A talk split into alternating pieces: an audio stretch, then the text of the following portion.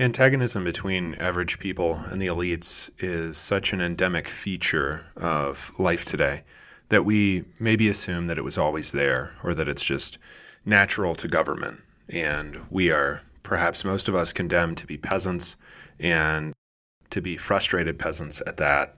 And ne'er the peasants and the elite shall meet. Welcome back to Brief History of Power. This is our final episode in the colonial series or earliest settlement series in The Myth of America. When we're done with this, we'll take a break for a little while from the ongoing story of the birth of our country and go into some other things. When we come back to this story, we will look at the War of Independence and all the issues, events, and people surrounding it that made us who we are today and got us where we are today. Today, we're talking, and this is a capstone or a keystone for a reason. We're talking about the founding of the proprietary colony of Pennsylvania, not in fact named after William Penn, the framer of the government of the colony of Pennsylvania, but after his father. And that's the place we're going to start because what you're going to find in Pennsylvania is that antagonism existed to a very large degree there, perhaps more so than any other colony thereby foreshadowing our own time, but that that antagonism is not necessary. So we will end the episode by figuring out what another option might have been, even where there is a very clear elite governing class in a different colony. Pennsylvania is a place that could not have existed without the English civil wars, which take place between roughly 1640 and 1660 in the mother country, and there are also wars in Scotland and Ireland and Wales, into the bargain, sometimes called the Wars of the Three Kingdoms these days by historians. Those wars create a series of ups and downs for all kinds of groups. The two, let's say, groups that we're interested in today are on the one hand naval officers, and on the other, the Quakers naval officers were interested in because the royal cause has so few of them and such a poor naval showing in the civil wars. But one of the outstanding figures who does help the royalist cause and therefore will be rewarded for it after his death is William Penn the Elder or William Penn Sr. He is a rather normal English gentleman of his time and a, an adherent of the Church of England, the established church, just the church, right? If you're English, and his relationship to Charles II after the Restoration is one of great loyalty and fealty. And Charles wants to reward the family not only for William Penn Sr.'s service, but also for debts that he personally owes the family incurred in getting back to his throne. Because of that, William Penn the Younger, or sometimes called the Framer in Pennsylvania history, is given something that embarrasses him, which is an entire charter for an entire colony called Pennsylvania, named so by the king himself. It means Penn's Woods. It's all entirely forested naturally. But William Penn Jr. is consistently embarrassed because everyone's going to think that he named it for himself. But what's being done is a favor to a man who has earned himself no favors by becoming a Quaker. The Quakers are just about the strangest people available, maybe with the exception of the, the diggers in 17th century England, which is a pretty wild place religiously and politically anyway. But Quakers are famous in the, as of the 1650s, which is the period where the English Republic seems like it's actually might survive in the mother country they're famous for doing all kinds of very strange things, and including James Nayler riding into the city of Bristol on the back of a donkey, like Jesus. That is going to get him executed for blasphemy. Nonetheless, everybody thinks they're strange. Everyone agrees they're strange. They interrupt church services by screaming, at the minister when he's trying to give the sermon, and they're called Quakers because of their ecstatic, they might even look Pentecostal or charismatic to us today, their ecstatic manner of worship.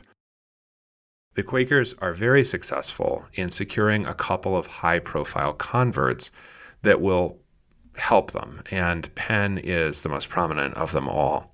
Of course, raised in the Church of England, as his father had been, he became a Quaker by conviction under a traveling missionary on one of it that came to one of his family's estates in Ireland. So this is a very well connected, very wealthy young man, and he becomes a Quaker. Now he will suffer for it. His conviction is certainly not insincere. He will be imprisoned for it. He will think very deeply about being a Quaker. His Peaceful Fruits of Solitude philosophical tract, theological tract is very interesting to read.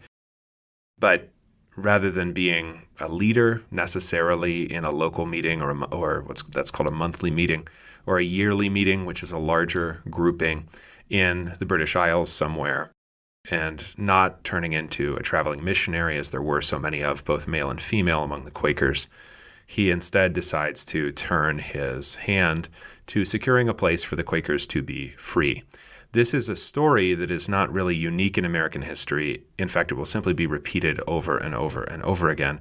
Is a desire to go somewhere and, and to be left alone there, and within that space to exercise sovereignty, so that you can ensure that you will not be somehow suppressed or oppressed later on.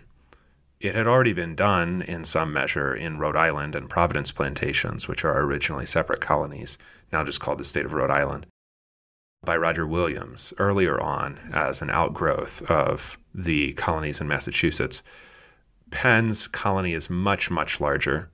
It's also adjacent to earlier, very halting attempts called East Jersey and West Jersey. So, New Jersey, what's now New Jersey, was not split sort of north and south like it is today in people's minds.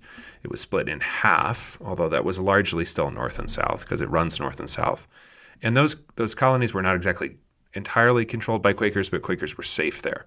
So there were Quakers already in what we would call the Delaware Valley before Penn gets to the New World in the 1680s. When he does get to the New World, what he intends to have is a place where people can practice what we would call now religious liberty, what in the 17th century was really a very strange thing. So just compare it, for example, to what a few years after the founding of Pennsylvania will take place in the mother country. After the Glorious Revolution in 1688, that brings a thoroughly Protestant monarchy, ensures its legitimacy and reality in England with the coming of William and Mary over from the Netherlands to replace the Catholic James II. At that point, there are acts of toleration passed. And what that's going to give people who are not what we would call Anglicans, what are called church members, right? In English jurisprudence. What that's going to give non Anglicans in England is simply the right to go to church. That's it.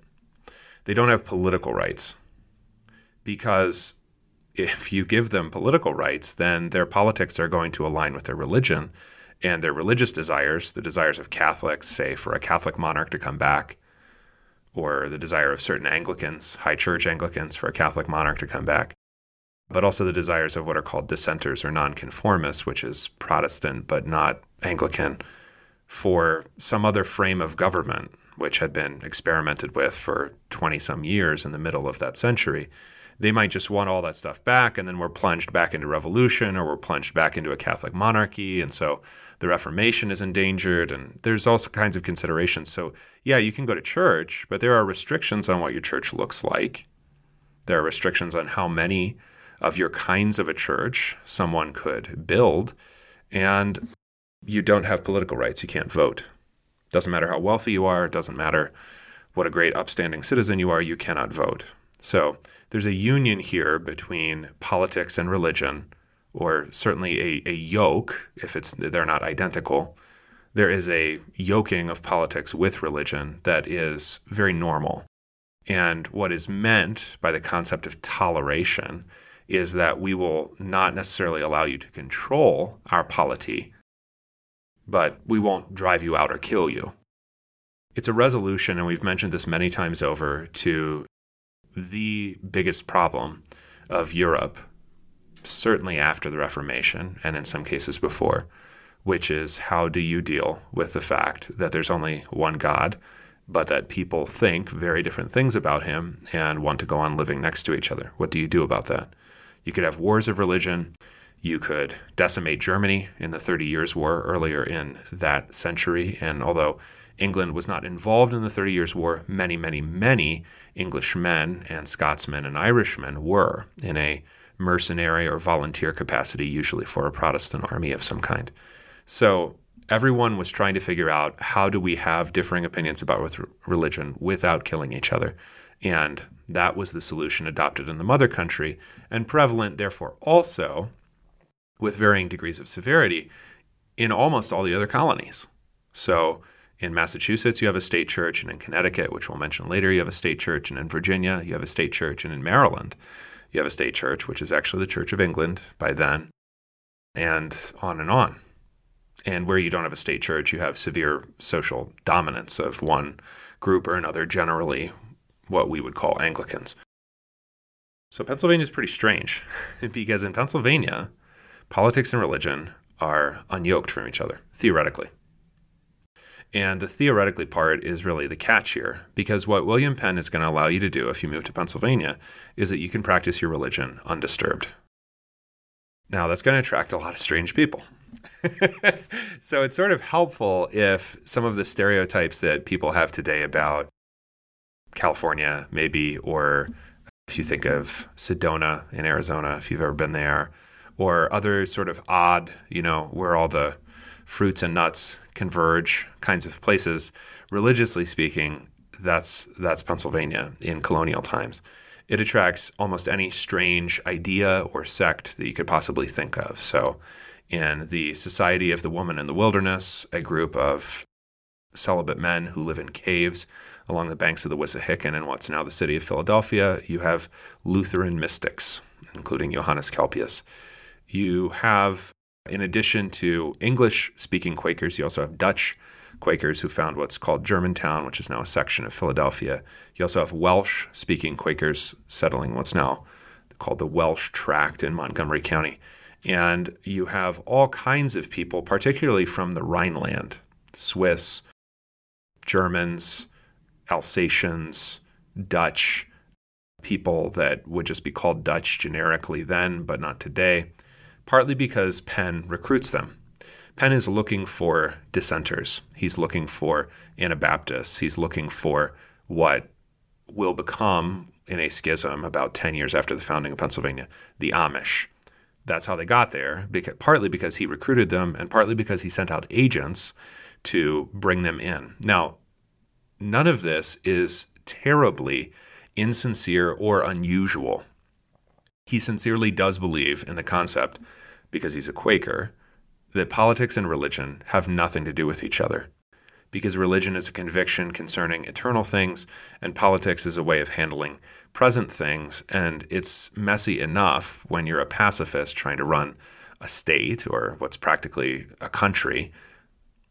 Let's not mix things up even more than that he's not insincere. He really does believe in freedom of religion or religious liberty or however you want to phrase it. It's also not unusual in that everyone who has a colony, whether it's a group of people or a single man, has to populate it somehow. That's how the colony is not going to become an albatross sitting around his neck. So in the case of, for instance, the Massachusetts Bay Colony, which is the much bigger sister, much bigger younger sister to the Plymouth Colony, that's the origin of the Mayflower we talked about.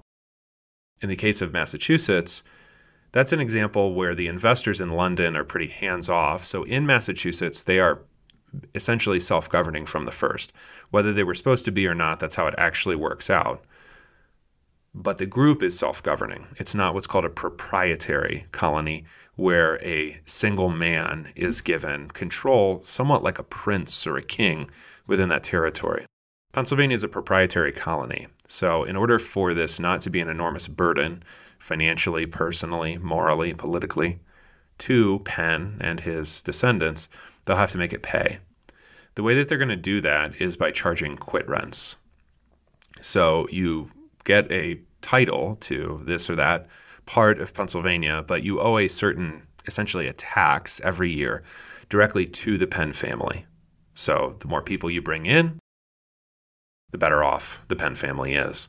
So he's trying to recruit people. Well, who wants to go to such a place? lots of different people, but the major numbers are devoted mostly to three groups. And this is where, whenever you're talking about demographics, whether it's then or today or in the future, you always have to think proportionally. If you just say, well, there, okay, but there, there was, you know, a, a Chinese guy present in colonial Pennsylvania. I don't know that. There probably wasn't. One guy doesn't matter as much as 50,000 guys.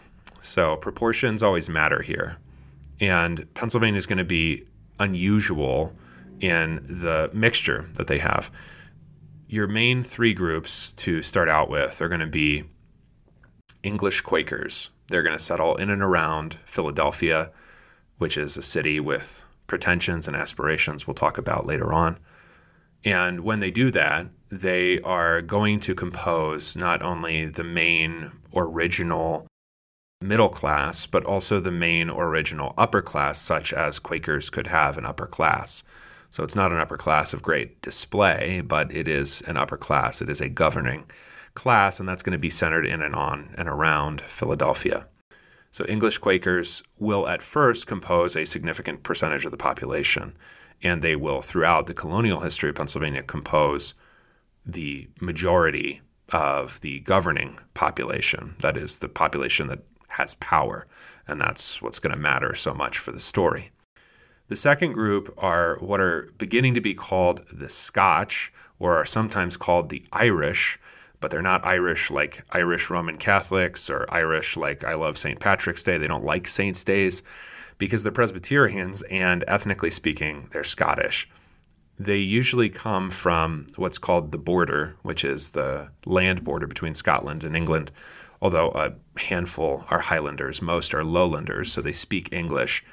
And they are both very, very poor and very, very prolific. So their excess population is going to be drained off in some direction by the burgeoning British Empire for the next 200 to 300 years.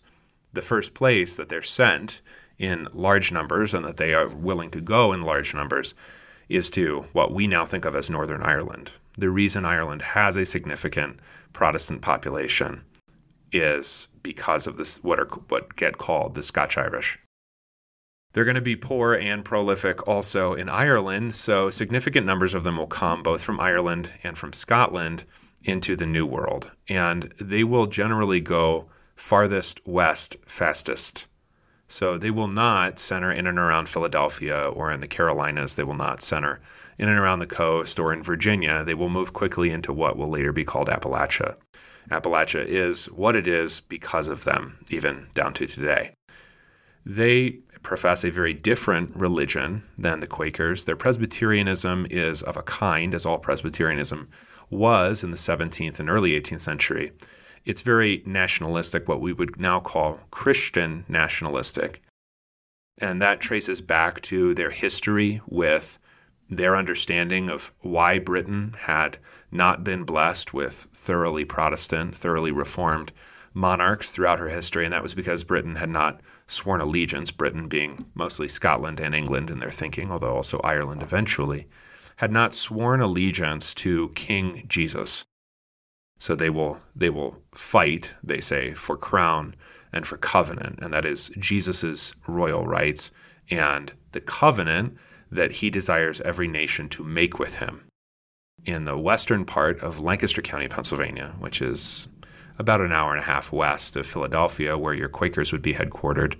The Scotch Irish, in fact, swear in the 1740s an oath of allegiance on behalf of the American colonies to King Jesus, dedicating themselves almost like Roman Catholics sometimes dedicate a country to the Virgin Mary or to Mary appearing at Fatima or the Sacred Heart of Jesus, right? They dedicate the United States, as Scotland and Ireland and England at various times had been dedicated in the previous century, to King Jesus and, de- and devote themselves to a political program that will reclaim his royal rights over these colonies, which are governed by the ungodly so often. The Scotch Irish will therefore compose the vast majority of what will come to be called in Pennsylvania politics the Country Party. That's an importation into America of an old English distinction between the court party, the people in and around London, very comfortable with the reigning monarch and, and looking for his favor and trying to further his interests in the country party, which has different interests because it's distant from London and doesn't really necessarily need the king to do everything. It doesn't want to give him much, if any, money. That same dynamic will be replicated over and over and over again in history almost anywhere. Pennsylvania imported even the very terms, so that the court party are the supporters of the Penn family. They're going to be largely Quaker, but with this third group that we'll talk about in a second. And the country party will be largely Scotch Irish. The third group is really important here because you begin to get a dynamic in, and it, this is all about proportions because there were Huguenots that we talked about in New Amsterdam, and there were Huguenots, that is French Protestants, in South Carolina. The proportions here are what matters. There's a rather famous letter by Benjamin Franklin from several decades before our revolution, where he is complaining about what he calls Palatine boors, B O O R S. Palatine meaning coming from the Rhineland, from what's called the Palatinate. It's a certain polity that a lot of what will come to be called Pennsylvania Germans, or what are called Dutch, because in the 18th century, everyone who spoke something that was sort of Germanic was called Dutch by English speakers. The Pennsylvania Dutch or Pennsylvania Germans will come in proportionately enormous numbers. Now, they also go to Virginia, and some go to New York, especially in the Mohawk Valley and the Schoharie Valley. But in Pennsylvania, they will compose a large population unto their own, settling the land roughly between where the Quakers are and where the Scotch Irish are. So, not really in the mountains, but definitely not in the city.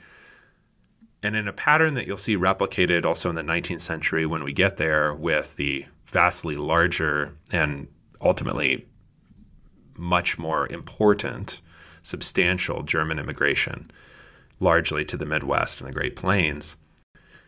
Places that Anglos will farm and then move on, or farm and then go into some kind of mercantile venture, or farm and then go off and fight a war and get some new lands and then go there. Germans will buy a farm and stay. and they'll pass it down and they'll pass it on. This is a dynamic that even goes on today in those parts of Pennsylvania that you would call the, the Pennsylvania Dutch heartland, or what's called in Pennsylvania Dutch the Deitscherei is that they will come to occupy progressively more and more and more land. This is even true for the Amish today because they get land and then they stay there. And then when they absolutely can't fit everyone on that land, then they form new colonies. And that's how different parts of even some of your states that you don't think of as particularly Amish and certainly not Pennsylvanian, like Arkansas or Kentucky or Colorado, all have Amish colonies at this point, and they will hold that land as long as they possibly can. This group is begins initially recruited by William Penn, and so it begins as Quakers and sort of odd German Baptistic groups like the Mennonites, which will split into Mennonites and Amish in the 1690s. But it eventually becomes overwhelmingly simply German. And so you get a the major distinction here is what are called church Dutch or fancy Dutch, and then plain Dutch or meeting house Dutch plain, how, plain Dutch or meeting house Dutch are, for all intents and purposes, the Mennonites and the Amish. Of course, as you know, I can probably go into massive detail about that that no one else, literally nobody else listening to this, is interested in. So let's just say they're Mennonites and Amish. They're only ever going to compose about 10% of the Pennsylvania German population. 90% are going to be Lutheran or Reformed. This is going to be particularly interesting for many listeners who are Lutherans themselves today because certain patterns of existing as well as relating to political issues are already there with the Pennsylvania Germans. You don't need to wait for 19th century German immigration or the modern Missouri Synod or Wisconsin Synod to see these things play out. It all happens over and over and over again. They're not necessarily religiously oppressed. So already you have people coming because immigration is essentially open although there's some recruitment and some preference, but it's essentially open. People coming looking simply for material improvement. They bring with them a very different religious milieu than an Englishman has, where an Englishman, certainly after the Civil War, has all kinds of options, as William Penn himself had options, right, and chose one of them, maybe perhaps the strangest. They're not necessarily going to change their options. I mean, they they were Lutheran or they were Reformed in the Rhineland, and they come over and they're Lutheran or they're Reformed. And the differences between those two churches are relatively small enough that they'll usually share a church building until such time as the congregations can build separate buildings so that even today in Pennsylvania, but also areas settled by the same people like Western Maryland or parts of upstate New York or the Shenandoah Valley in Virginia, is that in rural areas there will still be one building with a Lutheran service and a Reformed service, respectively. They're going to come in such numbers that they will compose at least a third, if not more, of the population by the Revolution. Here's what's so odd about that and so unusual in that time, but not in ours. They don't really learn English except some of their elites, such as their clergymen and most prominent businessmen and they don't want to. They speak almost entirely forms of German called Low German that'll eventually meld into their own dialect that has relatives in the Rhineland, but is its own thing called Pennsylvania Dutch. And in church, they will use High German. They'll read out of the Luther Bible, whether they're Amish or Lutheran or whatever else. And they sort of live in their own world, and that's what they want. That's what they want. They don't want enormous amounts of power, and they will, from the first, exercise less power than their numbers probably entitle them to. So, in this way, even in Pennsylvania, they're the total opposite of what we would call today Episcopalians or Anglicans, because although that group is never, never, ever numerically important in almost any of the colonies, it still ends up running many of the colonies, even where, unlike, say, Virginia, the numbers are insubstantial. The Lutherans and the Reformed, not to speak of the Mennonites or the Amish, who don't participate in political affairs at this time, they vote today, but they didn't then, don't want to participate. They want to farm, or they want to run their blacksmithing business, or do whatever, but they just want to be left alone. This is what a scholar whom I've referenced before, Stephen Nolt, who has studied these folks in particularly in a rebellion that we'll talk about after the revolution called Fries's Rebellion. This is what he describes as peasant republicanism. By republicanism, he means a certain degree of equality in the community, largely economic equality, because fortunes are not going to be vastly different on the same on roughly the same land in basically the same county among a people group. So the fortunes are not going to be the massive differences that you get between white planters and white indentured servants in South Carolina. So there's relative equality, and it's a peasant republicanism because he says what's really important when you get an immigrant group, especially one that is uninterested in assimilation, is that they will just maintain whatever political realities and settings they had when they came over because they're not really assimilated. This is the first place, if we haven't said it before, that we have to just get rid of the idea, especially since it was put forth by a Jewish man who never even came to America named Israel Zangwill, that America is a melting pot. they're not getting melted down, they're not changing and so their republicanism, their sense of how government functions, and their, their relative attachment to equality, although general disinterest in what's happening far away from them, their peasant republicanism is because they were peasants in the Holy Roman Empire where they came from. They had no prospect for advancement and they had nowhere to go, and they just wanted to farm and they came to the New World and they just wanted to farm. So their prospects were materially different, but not politically. Or if they were politically different, if they could have been someone else, they didn't want to be. Now, this is where proportion always matters. Yeah, there are Pennsylvania Germans who seek and obtain power, not least the apostle of the Pennsylvania Lutherans, Henry Melchior Muhlenberg, and certainly his sons, one of whom is a revolutionary general, and then another who is the first Speaker of the House of Representatives. Yeah, there are exceptions. Exceptions don't matter that much when you're looking for patterns in history. Predominances, proportions, general tendencies are what you're looking for to understand what's happening. And as a general tendency, this group, which composes almost a third of the population, participates in its political and military fortunes almost not at all. Here's why that matters so much for everybody else. Number one, Ben Franklin feels like an alien in his own city of Philadelphia. Now, he himself came from Boston, but you know, if you want to allow that, the point still stands. Philadelphia is an English colonial city, as is Boston, but all around him he hears German. So he feels like he's not even at home anymore. That's why he complains about the Palatine boors, meaning both their poor manners and their general attachment to farming, boors, from the German and Old English word for farming, boa. So that's one thing, is that they live almost as aliens in the midst of everyone else.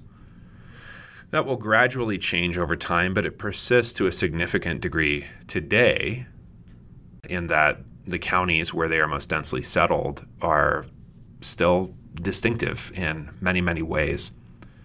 As they spread out across the rest of the Commonwealth, and some of them move west with the Scotch Irish, they will be assimilated. And so, this is where Pennsylvania is a, is a lot like New York with its Dutch population, in that although there are holdouts, and there are a lot more holdouts in Pennsylvania because the population of them is so much bigger than in New York relative to the New York Dutch. There are m- many, too, who are assimilated, and those names go on to become familiar as American names, right? In the same way that Roosevelt is an American name, but it was a Dutch name before that. Names like Rockefeller or Wharton, which is an anglicized version of a German name all of those kinds of names are Pennsylvania German names, and those are families that were assimilated in one or more ways, usually linguistically first and then religiously later, into Anglo American ways of doing things. That's part of what you can describe in the case of America as our ethnogenesis, our beginning as not just a country or a place, but as a distinctive people. A people that are European descended, but not entirely sourced from one European country, but overwhelmingly English. Again, proportions matter here. Most Americans don't really think that way, and this is probably part of the reason that most report their, eth- their ethnicity on the census today as German, is because most Americans are not very aware of quite how English they are, not to speak of the language they speak every day. So that's number one, is that assimilation does happen, especially when the group is scattered as they move farther west, generally speaking, even in Pennsylvania, let alone anywhere else. But also, when they don't get scattered, they compose their own group and they keep their own ways. They keep to themselves, most of all. Number two is that they will form a very large, indistinct block in every single political decision that anyone has to make. They're almost like the original unaffiliated voters. No one quite knows what they think, and no one quite knows what they'll do if you do X or Y or Z. And this is a problem that's going to continue from what we'll narrate shortly about Pennsylvania's frontier. This is a problem that's going to be replicated over and over again into and including the revolution, where they will not sign up in anything like proportional numbers to fight for American independence, but they won't be loyalists either. They're just indifferent. Leave us alone. If that sounds appealing to you, think about number three. They're generally unassimilated, they're a large block. And number three, they have relatively little say in what happens to them. Because they're not in the room. What's going to happen to them is that they will generally have decisions made for them in various ways, whether it's to whom they pay taxes or how the Penn family gets to relate to the colony, especially after the founder, the framer, dies and his sons all revert to Anglicanism, thereby leaving a Quaker colony governed by formerly Quaker Anglicans the Pennsylvania Germans will form a large block, in fact, an increasingly large block as time passes, with substantial material wealth and substantial success, but they will not obtain much of a say in their own self government. This will lead throughout Pennsylvania's history to them just being mocked, despite their size in the population. So the fact that there are a lot of them, certainly proportionally, there are a ton of them, and they're self aware and can be spotted by their language and, and sometimes by their surname, Nonetheless, it won't really matter. The Pennsylvania Dutch will serve throughout most of Pennsylvania history as figureheads. So if you want a governor you can easily control, go find a Dutchman, and everyone will know, proverbially in Pennsylvania, that he's just a dumb Dutchman anyway. So this is tragic not only for everyone else, but also for the group itself when it chooses not to participate in the ways that power actually operate in that commonwealth. Now that you know the three groups, let's talk about how they interact in what is probably the salient political problem of Pennsylvania's entire colonial history, and that is the frontier.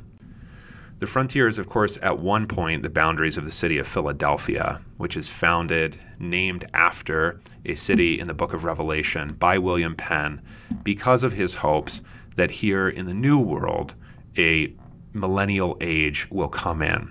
Millennial hopes, the hope for a change in mankind and the return of Jesus Christ, are all over the founding of Pennsylvania and not only among the Quakers. At the borders of Philadelphia are relatively sparse Indian tribes, usually called the Delaware, but also the Susquehannocks a little farther to the west. They're pretty sparse, partly because a lot of Pennsylvania had been decimated by biological problems, by epidemics, as a lot of the East Coast had uh, just prior to white settlement, but also because Pennsylvania had been largely, especially in its central and western portions, under the control of what would come to be called the Iroquois or the Iroquois Confederacy, a group of tribes from upstate New York that projected power in lots of different directions. They're sort of the, the Comanches of the East, very commanding and widespread and feared. So a lot of Pennsylvania is relatively speaking, certainly compared to New England and certainly compared to the American West later on, has very few Indians in it. The ones that are, the Quakers decide to adopt a kind of unusual policy toward them, not least because the Quakers are pacifists. And that is not just that they will pay them for their land, that's actually pretty common in the history of Americans with American Indians. Not only will they pay them for their land, but they also will refuse to fight them. You can get away with that within about 100 miles of Philadelphia. After that point, you're going to encounter Iroquois or you're going to encounter other tribes, the Shawnee in what's now the Pittsburgh area, who have a different idea about how to relate to you. You're not overwhelming them with your numbers. And they don't necessarily want you to stay here.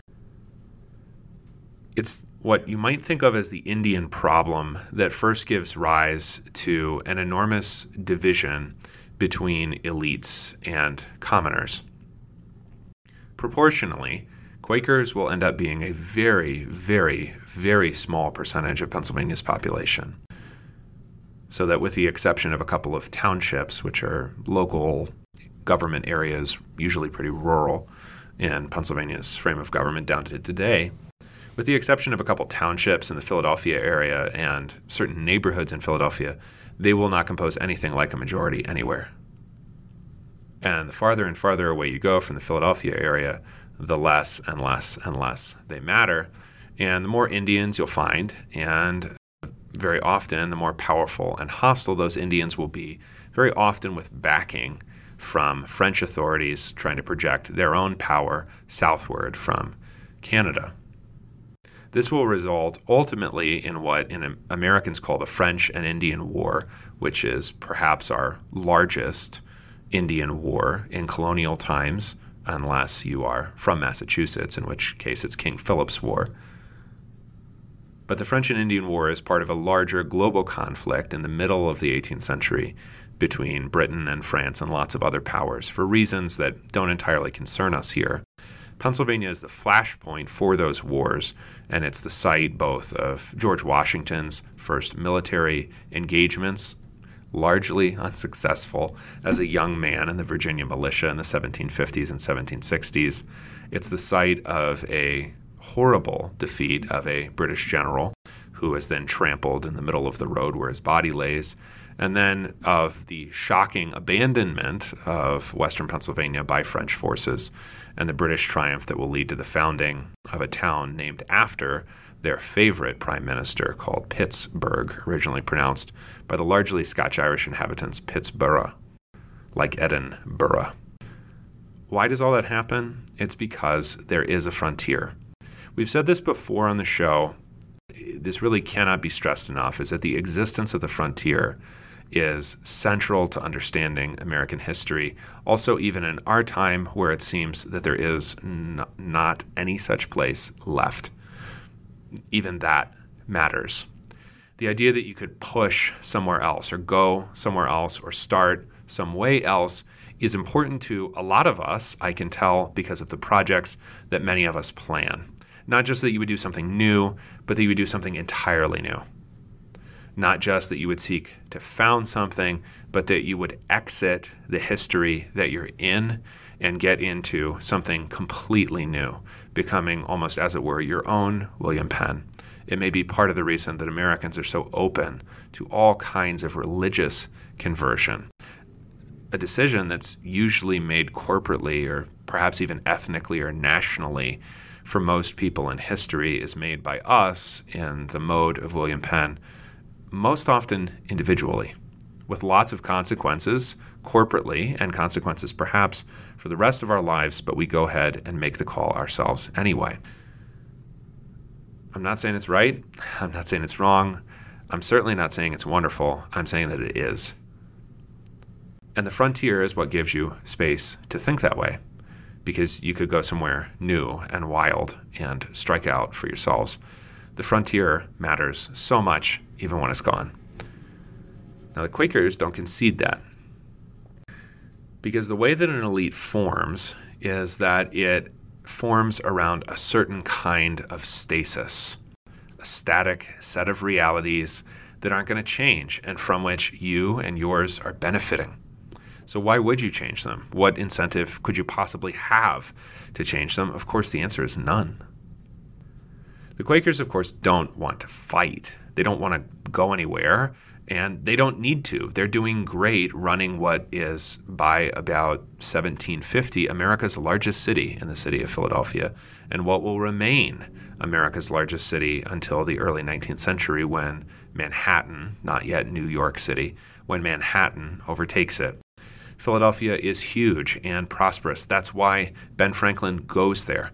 It is, as it were, the, the Bay Area and the greater Boston area and the New York area all rolled into one of colonial opportunity. So young men make their fortunes there. And that's why so much innovation is also occurring there scientific innovation, journalistic innovation, all kinds of change come to and through and from Philadelphia. The Quakers have a position because they are what are sometimes called the first purchasers, the first to engage in business with the Penn family, with the proprietors. The first purchasers have a position, however odd they may seem to the increasing numbers of Anglicans and Presbyterians and Lutherans and Reformed and people that don't even speak English. They have a position of prominence and they're going to retain it. And so prominent Philadelphians, even down to today, what E. Digby Baltzell called proper Philadelphians, have noticeably Quaker surnames. Just like if you have certain surnames, I can guarantee you at least one of your ancestors on your dad's side was Amish. It's the same way with the Quakers, except they occupy a totally different social position. Over time, many of them will become Anglicans, and so Anglicans will found what will be called in time not the College of Philadelphia, as it originally is, but the University of Pennsylvania. But the Quakers themselves will not found colleges because it's a little proud to do so until the 19th century, when they are now thoroughly worldly by their ancestors' standards. So they're doing fine. In fact, many of them are doing great and they don't believe in war. And they suffer no consequences from anyone making war upon them because Delaware Indians gradually drift elsewhere. They are not in the Delaware Valley very much at all by that time. So the Quakers have no threat. But people whom they govern are very much threatened and very much land insecure. There are agreements made both between the province of Pennsylvania and the British government, the royal government itself, especially the Royal Army, and various Indian tribes that will limit white settlement west of the Appalachian Mountains for years. Now, people don't necessarily obey that because the hunger for land or the hunger for a place or the hunger for a fresh start begins to take on its own laws, doesn't it? And it pushes past, it feels like necessity, so it pushes past what is required. So people are living where they shouldn't, and some are evicted by the Royal Army. In addition to that, there are various threats posed by the French, but more often posed by various Indian tribes to isolated settlers. What's interesting about this history is that the most famous example of retaliation by whites for murders, scalpings, kidnappings is really all that's remembered if anyone knows anything about this particular Pennsylvania frontier at all, and that is the Paxton Boys who attack Indians in the 1750s and march, not coincidentally, all the way to Philadelphia demanding redress and justice. And would you please defend your own people? Pennsylvania is therefore a really interesting and almost eerily modern version of wide open immigration and disinterest in protecting at least some large proportion of the uh, native population, the native born Pennsylvanians, white Pennsylvanians, are not being protected by their own government because their own government doesn't believe in fighting. This is also where you can see that severe ideological, or in this case, they're specifically religious disagreements about things like the propriety of using firearms or the propriety of defending oneself are not joking matters. They matter a great deal if you don't think I should defend myself against someone trying to kill me or my family, then it's eventually going to be really hard for us to live in the same country. The way that this gets resolved, with some assistance from Ben Franklin, who was raised as a Congregationalist and isn't a whole lot of anything by the 1750s, but he is on the side of the angels in this case, is that they say it is becoming unrealistic for us to continue having a province while refusing to defend our own province. So, beginning with a sort of uh, palace coup within the Pennsylvania Assembly, which meets in Philadelphia and is largely composed of people from the Philadelphia area, but sufficiently non Quaker by the 1750s that they can outvote the Quakers when military appropriations come up. Pennsylvania begins to defend itself and constructs a line of forts all up and down the mountains in order to make sure that these depredations against settlers do not continue. That doesn't ensure that scalping stop or kidnapping stop or that the Indian slave trade, which we'll talk about mostly when we talk about the American West, because it's so large there even after the Civil War, that the Indian slave trade stops. It simply means that less damage is being done, and in politics, that's often the best you can do. But that was preceded by decades of indifference, and decades of scalpings, and decades of kidnappings, and decades of deaths and then portrayal by Quakers then and leftists now of anyone who sought to defend himself or his town as an evil racist. So the more things change, sometimes the more they really do stay the same. It didn't really have to be like this, and antagonism between elites and commoners, let's say, or the average man, didn't have to be like this there is a great contrast between Pennsylvania's frontier and its Indian wars and how part of its population is treated with indifference by another part. That would be the Germans treating the Scotch Irish with indifference. They, in fact, probably don't even quite know what's going on with them because they don't speak the same language. And with a mixture of hostility and indifference by the, let's say, governing quarter or third of the population. It didn't have to be like this. New England is a great contrast, and since we already talked about Massachusetts, and because it's a lot bigger than Connecticut, let's talk about Connecticut because it's easy to see things at very small levels. Connecticut was then and, and is now a small place, although its population is several million, a couple million. It's a small place, and it's really an amalgamation of three different colonies, all founded with Puritan antecedents from Massachusetts Bay and or Plymouth. So these are the same people that you get in Massachusetts and eventually what becomes Maine and New Hampshire and then later on Vermont. So they're they're Yankees, if you will, although in Richard Bushman's terms, they're not yet Yankees, they're still Puritans. They still believe this stuff.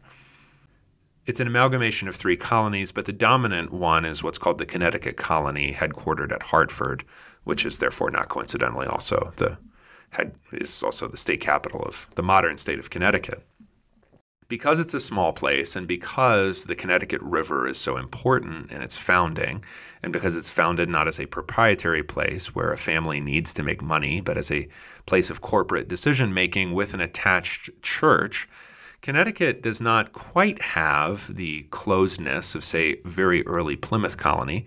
You can live there if you're a Baptist, and you can live there if you're a Quaker. But very much like England, New England, and in this specific instance, Connecticut, are not going to give you any political rights.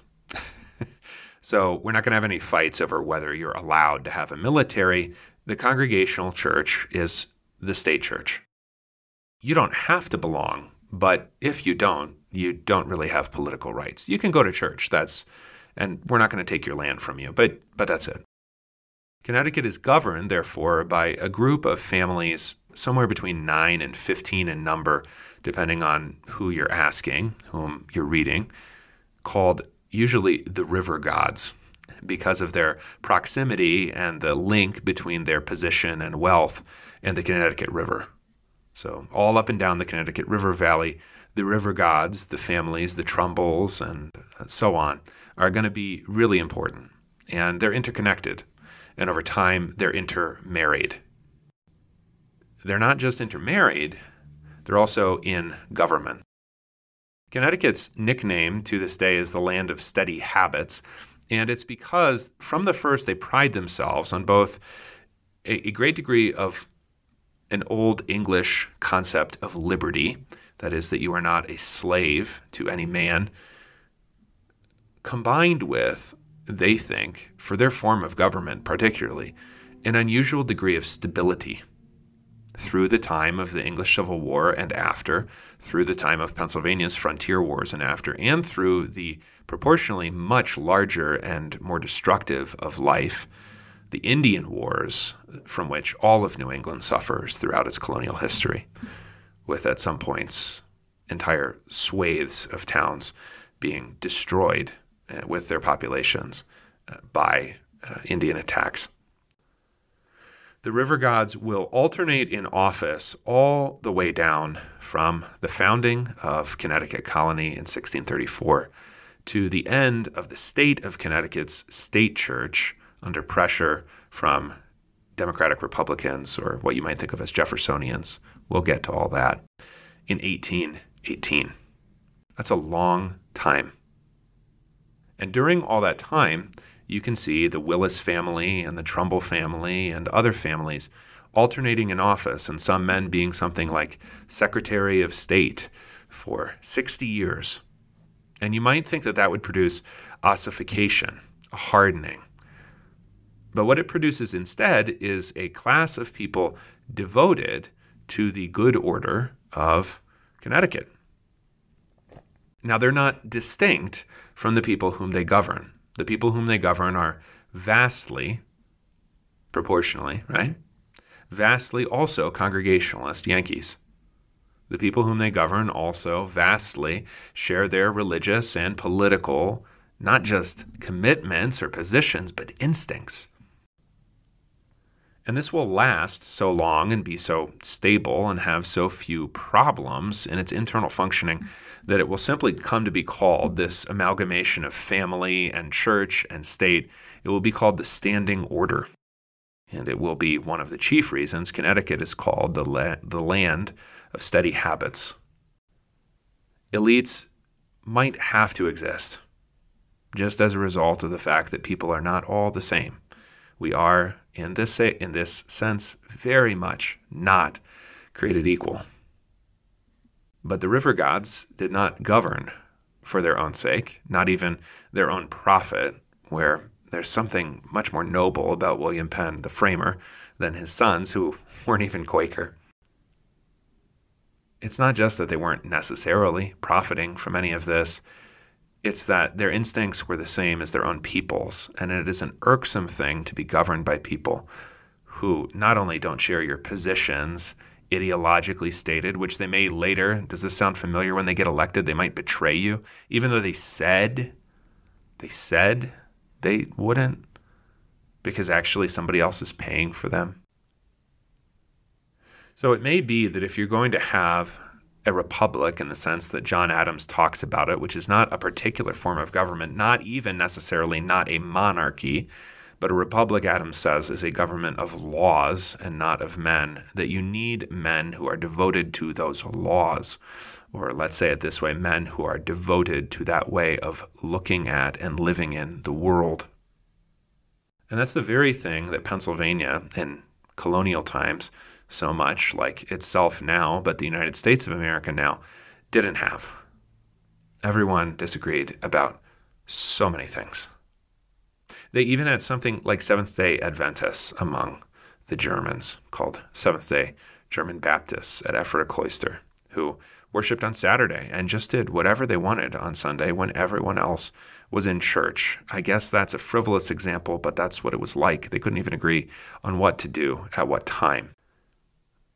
The Sabbath is the Sabbath in Connecticut, and everything is quiet. And you don't have to go to the congregational church, but everyone who makes decisions does. There's something about that that not only seems natural or comes to us with ease, an agreement between whom we marry and what we believe and what we do with our lives. But it also seems like it actually carries out the commandment to love your neighbor much better.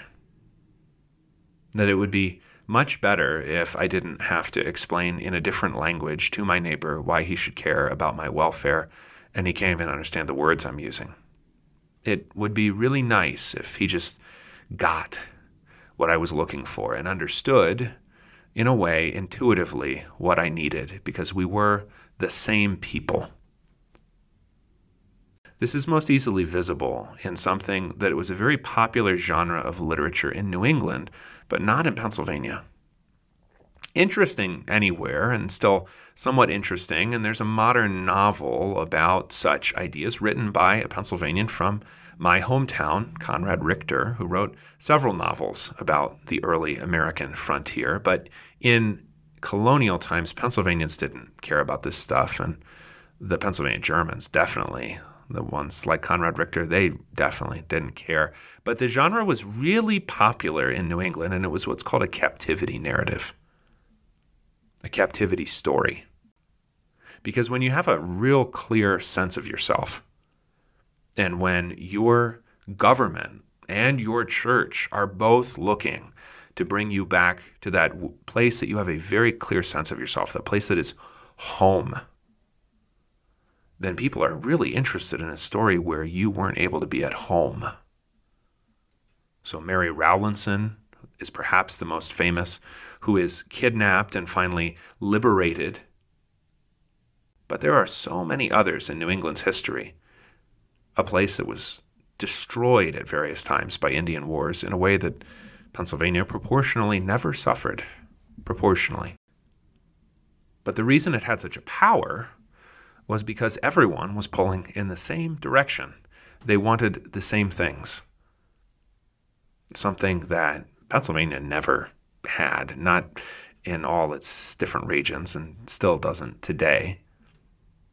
But if you were lost to Connecticut or Massachusetts, they themselves would try to get you back, to get you home.